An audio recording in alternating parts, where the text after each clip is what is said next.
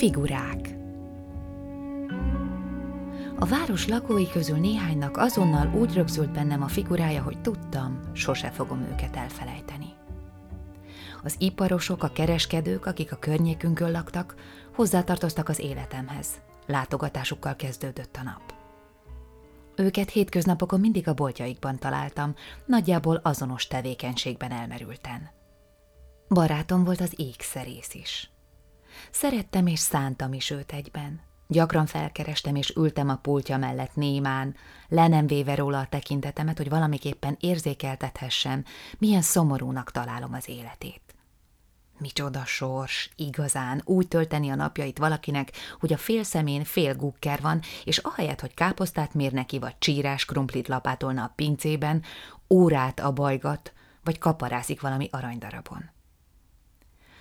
Nem igen beszélgettünk, pedig mindig megpróbált szóra bírni, sőt, olykor hálája és rokonszenve érzékeltetésére kezembe is adott valami ékszert, nézegessem. Nem kellett nekem, adtam azonnal vissza. Nem játszani jártam én hozzá, hanem együttérzésből. Mindig egy maga ült. Fél szemét, amelyiken rajta volt az a valami, kikapcsolta a világból. Részvét illette hát, meg emberi társaság, ha már a rossz végzet ékszerészé tette, és nem lett belőle se Schuster, se Szabó. Ha nem értem rá vele üldögélni, ha éppen csak annyi időm volt, hogy elhaladjak a boltja mellett, annyit azért megtettem neki, hogy a ferdén a kirakat alá szerelt bádoglemezbe, amely attól védte az ékszerboltot, hogy a közvetlenül a kirakat alatt kínálkozó kísértő helyet meg ne tisztelje valami magáról megfeledkezett kutya vagy részegember, írtózatosat rúgtam, akkor hát, hogy belezengett a bolt. Ezzel jeleztem, hogy arra jártam, gondoltam az ékszerészre, hogy sajnálom és szeretem őt. Két másik barátom, a két fűszeres teljesen mások voltak, nem olyan boldogtalan lyuk szemű, hanem igazi finom kereskedők. Passzújt árultak, kandis cukrot, tejet, kenyeret, mindig élesztő szak volt a boltjukban és penetráns petróleum bűz, a kávépótló papírhengerei magukba szívták a sok különféle szagot, élvezetes heringillat lengett, a padló sajátságosan, mesebeli módon kék lett a kiszóródott svábírtóportól, s nyáron légyfogók forogtak az ajtón át beáramló levegőben. Szerencsecsomagokkal is kereskedtek.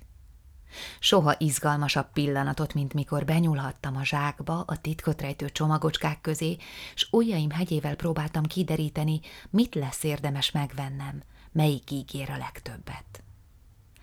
Nem hiszem, hogy a szenvedélyes rulettjátékos különbet érezne, még a golyója körbefut, mint én éreztem gyerekkoromban, mikor végre feltéphettem a szerencsecsomagot, és kiderült, mi rejtőzik benne.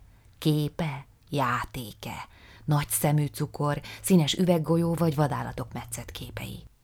Egyszer farsangi papírorrot találtam, élő papírba csomagolva. Ennél nagyobb értékem csak az a bizonyos ne felejtses részgyűrű volt, amit aztán otthagytam a dédanyám sírkeresztjébe dugva. A Schuster is jelentős szereplője volt életemnek. Ő látott el szurkos cérnával, minden ismerősömé között egyedül az ő műhelyében találtam értelmes és nekem való berendezést, három lábú székeket és olyan alacsony asztalt, hogy nem éreztem magam törpének mellette. A falipolcán javításra váró ócskacipők sajátságosan vonzottak. Miután az én szememben mindig minden élt, a cipőnek is története volt, érzelmi élete, múltja, kapcsolatai, rokon szenvei. Szabad volt a cipőket ide-oda hurcolnom a műhelyben. A Schuster nem sejtette, milyen abszurd drámába illő párbeszéd hangzik el képzeletemben a cipők és én közöttem. A borbétól eleinte féltem.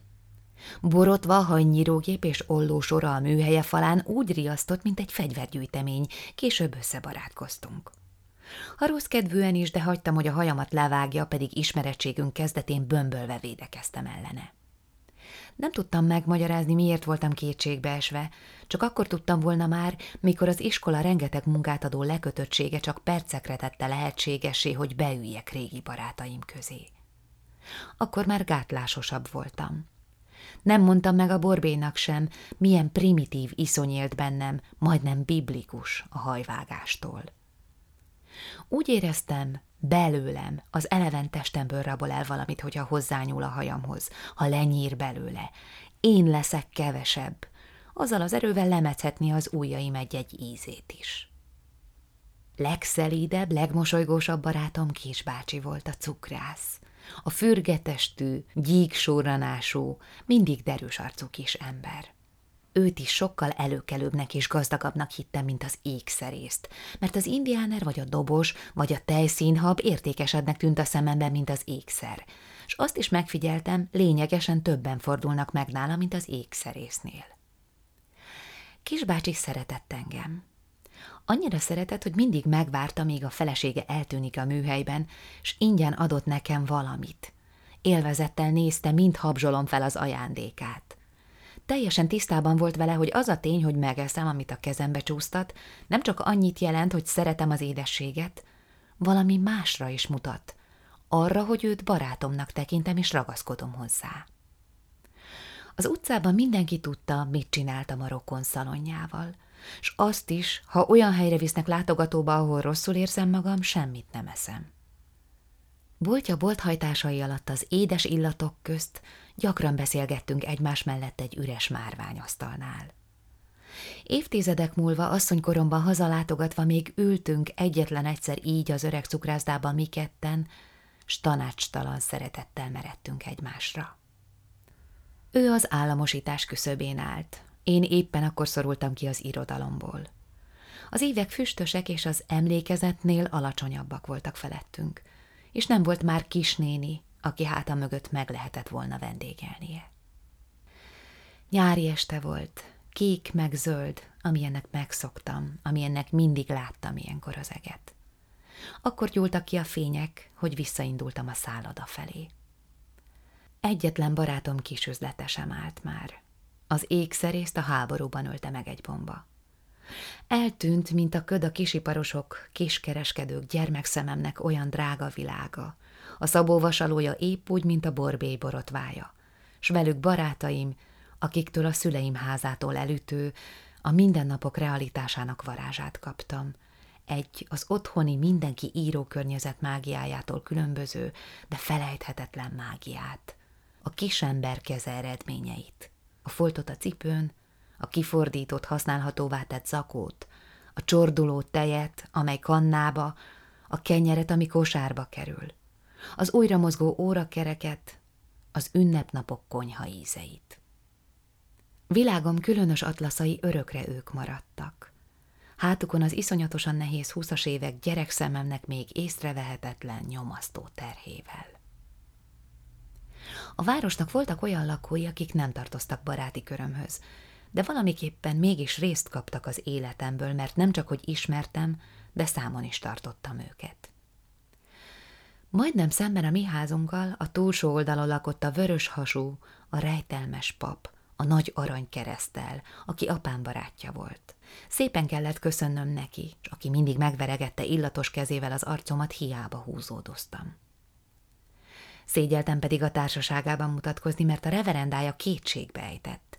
Azt hittem róla női ruha. Ez annyira degusztált, hogy egyszerűen nem bírtam róla beszélni, így aztán senki sem magyarázta meg nekem, hogy tévedek.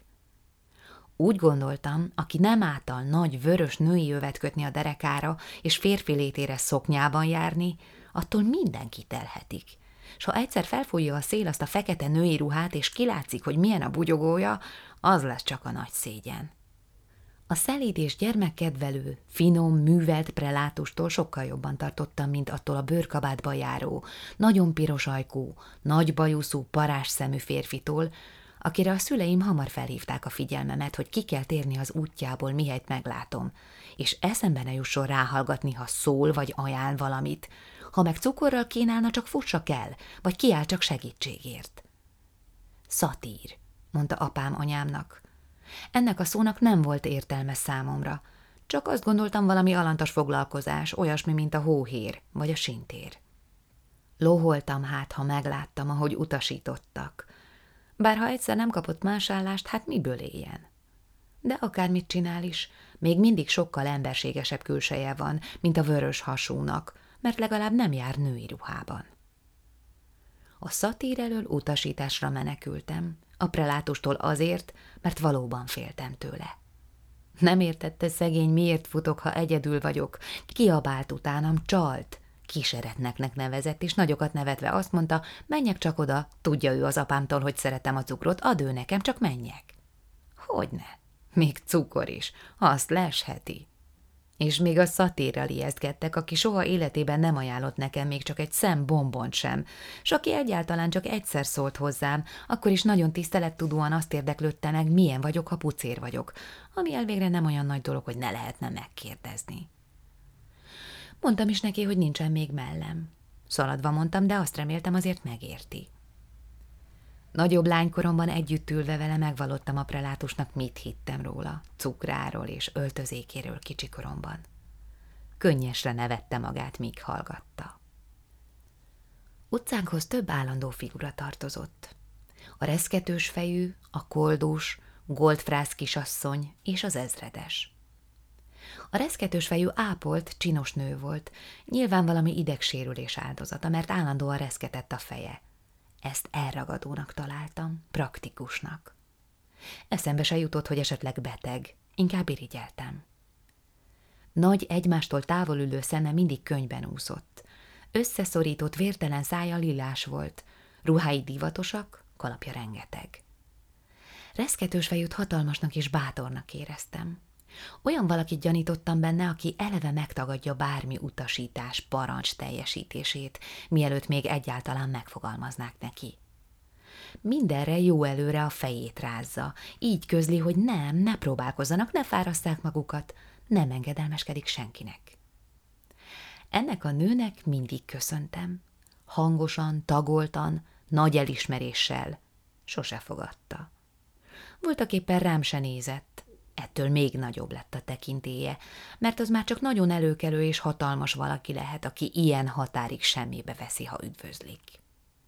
A koldus az utca koldusa volt, nyilván az egész városé, csak miután az én mozgáshatárom nem terjedt túl a görög templomon, illetőleg a piac utca kezdetén, az utcához tartozónak gondoltam, mert ott minden házba járt, hozzánk is. Vénember volt, Hetenként egyszer jelent meg, többnyire ugyanazon a napon. Sose csengetett, csak az ajtóüveget kocogtatta meg, és mikor kinyitottunk neki, nagyon halkan kenyeret kért. A kenyeret mindig velem küldték ki. Szívesen vittem. Szebb öregembert azóta se láttam ennél a koldusnál. Váligérő, sajátságosan gondozottnak ható ezüst haja volt, méltóság teljes homloka, nagy kék szeme, cserzett barna bőre, s kicsit már görnyedő, hatalmas teste. Biblikusan szép jelenség volt, mint egy elátkozott pátriárka. A kapott kenyeret az iszákjába tette, megköszöntes már ment is tovább. Elbűvölt ez a jelenség, hogy van egy lény, aki csak kenyeret eszik, aki semmi mást nem is szeret, nem is fogad el, hiszen sose kíván mást, csak azt. Ismertem egy mesét egy királylányról, akinek csak bizonyos fajta étellel volt szabad táplálkoznia, különben halálnak halálával pusztul el. Ilyenfajta mesebeli lénynek képzeltem a koldust is. Előre száguldottam, ha véletlenül megláttam az utcán közeledni, hogy jelentsem, jön, és sebesen kanyarítsák le már neki azt a kenyeret. Nem is indokoltam a sietséget, gondoltam másnak is olyan világos ez, mint nekem. Hát, ha már régen nem evett szegény öreg, vagy hát, ha nem kapott másút neki való táplálékot, mert máshol mondjuk éppen leves volt otthon, hús, vagy pláne azzal kínálták, ami úgy se kell neki, pénzzel. Neki meg nincs ideje vagy ereje, hogy fusson a pékhez és kenyérre váltsa, és akkor úgy jár, mint a király kisasszony. Némán követtem a kapuig. Lesten veszi az iszákot, fale már abból az életét egyedül fenntartani tudó kenyérből sose történt meg. Ez még misztikusabbá tette az alakját, még megfejthetetlenebbé, mert azt a gyanút keltette bennem, talán nem csak táplálékhoz, de helyhez is kötődik a koldus élete. S csak bizonyos titkos szobában láthat hozzá elkölteni a kapott kenyeret. Mikor egyszer meghallottam, hogy nem jön többé, mert meghalt, nem sirattam meg, pedig igazán szerettem. Annyira mitikus alak volt a szememben, kizárólagos eledelével, szép arcával, megható hajával, hogy egyszerűen nem vettem komolyan a hírt, és nem fogadtam el, hogy koporsóba tették és kivitték a temetőbe. Tudtam, elment a maga különös közegébe. Talán letelt róla a varázslat, mert az ilyesmi mindig valami varázslattal kapcsolatos. Csak valami rossz tündér szabhatta rá azt, hogy örökre kenyérre éhezzék, semmi másra. Most megtört a bűbáj. A koldus szabad, talán öreg teste is megifjodott, és feleségül vett valami királylányt. Más állandó látogatója is volt a Szent Anna utcai háznak. A házigazdáiknál gyakran megfordult egy különös jelenség. Otthonunkban mindenki valami különleges nevet kapott. Rokonaink egyikét Szausznak hívták a szüleim, mert így artikulálta ezt a szót szervusz. Egy ismerős hölgyet öviglónak, mert apámék esküdtek rá, a ruhája alatt derékig voltak éppen ló. Ha jól megnézem, a feje is paripáé. Egy hosszú karmú másik ismerős Krallegróf volt, de az átkeresztelés nem csak barátoknak vagy jó ismerősöknek, családtagoknak járt, hanem mindenkinek. Ilyen bizalmas név illette szüleim művész kedvenceit is, vagy a különösen megbecsült írókat. Anyám nagyon szerette lisztet. Ferkónak nevezte, nem tiszteletlenségből, szeretetből.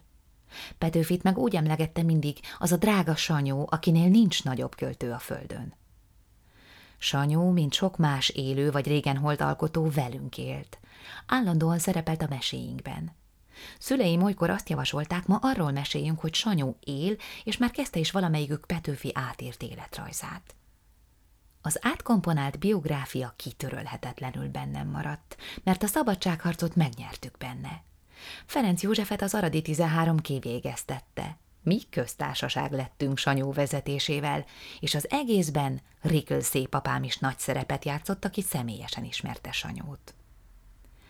A történelem ilyen sajátságos, családi motivumokkal tarkítva érte el először a tudatomat. A vallásháborúkról onnan tudtam, hogy érintette gályara bősünket. A Martinovics szövetkezésről, mert azzal magyarázták, hogy anyám családja egyik napról a másikra olyan anyagi veszteségeket szenvedett. A szabadságharc részint Petőfi kardja, részint Paskievics gyakran emlegetett csákója, részint szép anyám köténye miatt került emberi közelségbe. Azt a bizonyos csákót szép apám házának ablakába rakta ki a herceg, hogy a megszálló cári hadsereg tüstén tudja, hogy az itt lakókat nem szabad molesztálni. A köténybe, szép anyám kötényébe meg akkor kisgyerek dédanyámnak kellett fogódznia. Kislányát érezte legjobb védelemnek a cári tisztek között a szép anyám. Holtak s elevenek, ki is bejártak különös otthonunkban – Képzeletünk játékának és a legföldhöz tapadtabb reális tényeknek ez a villogó ötvözete szorosabbra fonta hármunk kapcsolatát, mint a kígyó Laokont és a fiait. A házigazdáik állandó vendége különös befűzött kisasszony volt, aki télen-nyáron esernyőt hordott magával. Csuda szép ernyője volt. Mindig megtanulmányoztam, ha mellette ügettem, s kilestem a pillanatot, mikor leveszi a porcelán ernyőgombról a kezét. Az esernyő ugyanis egy bajuszos szakállas szőke férfit ábrázoló miniatűrben végződött, akiről azt a mesét költöttem azonnal, hogy a kisasszony régen elhunyt vőlegénye. Kalapja is ugyanaz volt télen és nyáron is, széles karimájú, mint amilyet a tolnai világlapja képein Zita királynő fejében láttam. A kalapon több madár guggolt, ilyet üvegszemmel lesve, hogy szállhatna el valahová. Szoknyája a térden felüli ruhák divatja idején is földig ért. Mindig fekete volt, valami kis fehér tízszel. Tarsolya meghímzett. Hóri horgas néma szűz volt ez a kisasszony. Miért járt a házigazdáéknál, mi dolga volt ott, nem tudom. Még a járása se hasonlított senkiéhez, akit valaha ismertem. Meg sem moccanó derékkal szinte csúszott a levegőben. Nem voltak aprózott, tagolt léptei.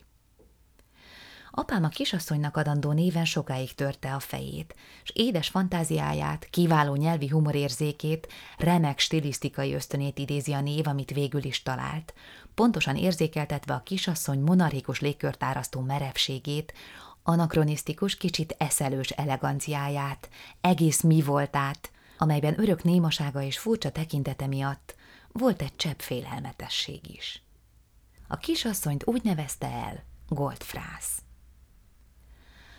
Goldfrász alakja azok sorát nyitotta meg, akik ellentétben az iparosokkal és kereskedőkkel nem megnyugtattak, hanem ismeretlen, ingerült indulattal töltöttek el.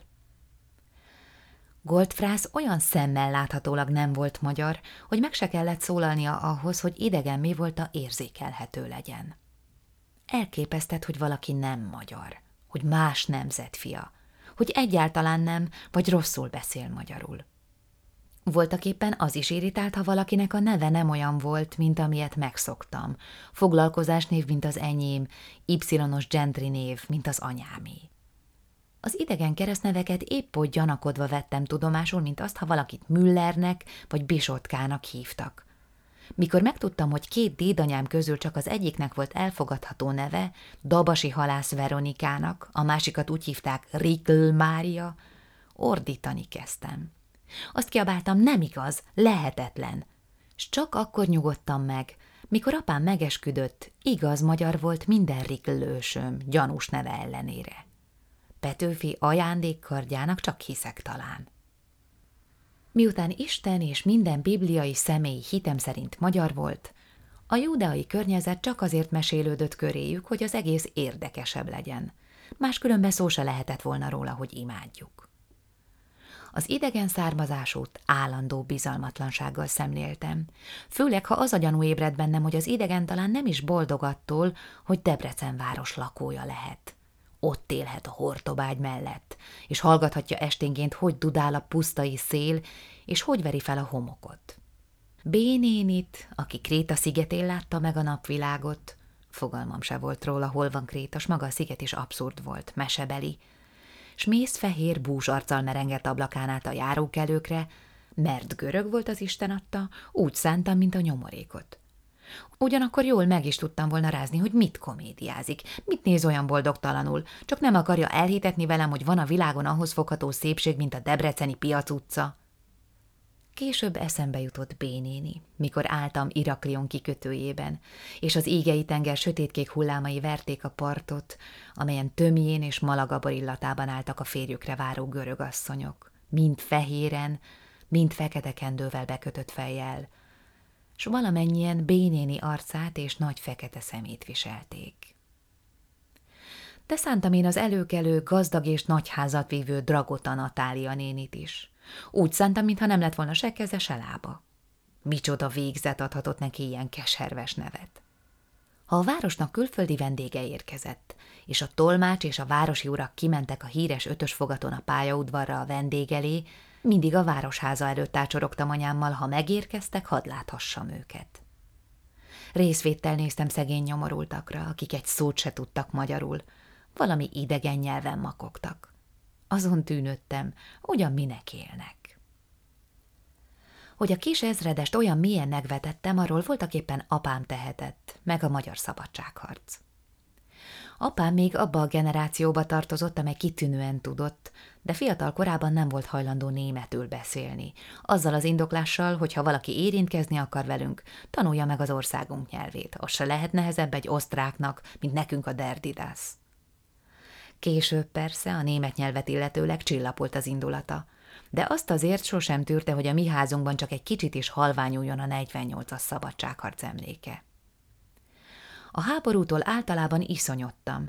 Gyakran emlegették, hogy 19-ben a pincébe költöztünk pár napra, mert nem volt bizonyos, nem fogják-e a románok ágyúzni a várost. Azt is tudtam, anyám egyszer utcai lövöldözésbe került velem. Alig tudta épségben hazatolni a kocsimat. Ezt még hallgatni is rossz volt. S a pince, mint lakóhely, riasztó. Féltestvérem mostoha anyja padlásán gyakran néztem az első világháborús tolnai világlapokat az egyenruhás figurákat, a sebesült szállító vonatokat, a fegyvereket, amelyekről megmagyarázták, hogy ölni lehet velük. Írtoztam a háborútól, féltem még a nevétől is. Ám ama kevés dolog között, amit valóban komolyan vett, apám szinte az elsők között tudatosította bennem, hogy harc meg harc között különbség van. A szabadságharc szent háború volt, teljesen más, mint a tizennégyes, és az aradi vértanúkat minden esztendőben meggyászoltatta velem, mint ahogy minden március 15-én saját kezűleg készített kokárdát mindhármunknak, s személyesen tűzte a ruhánkra vagy a kabátunkra.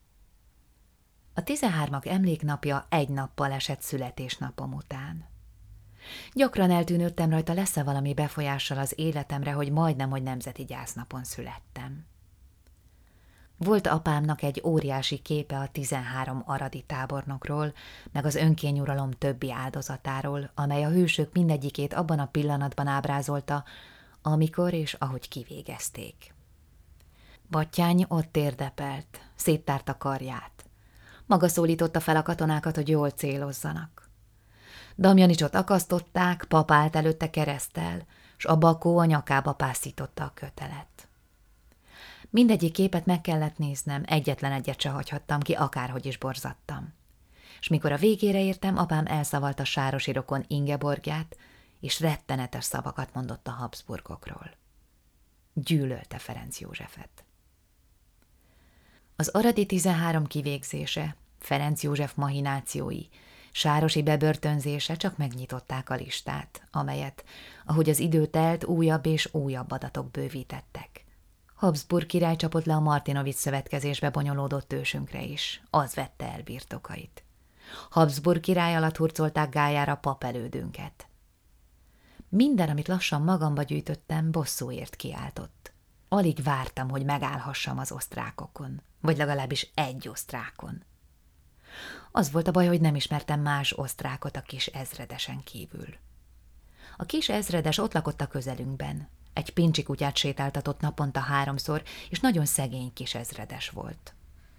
Kopott, agyonkefélt kék egyenruhában járt, amely fölé telente valami furcsa, molyrágta prémmel megcsúfolt köpönyeget húzott. Vásott, csillogóra subickolt cipője volt. Kövérkés rózsás arcából sápat kék szempár nézte fáradtan az utcánkat.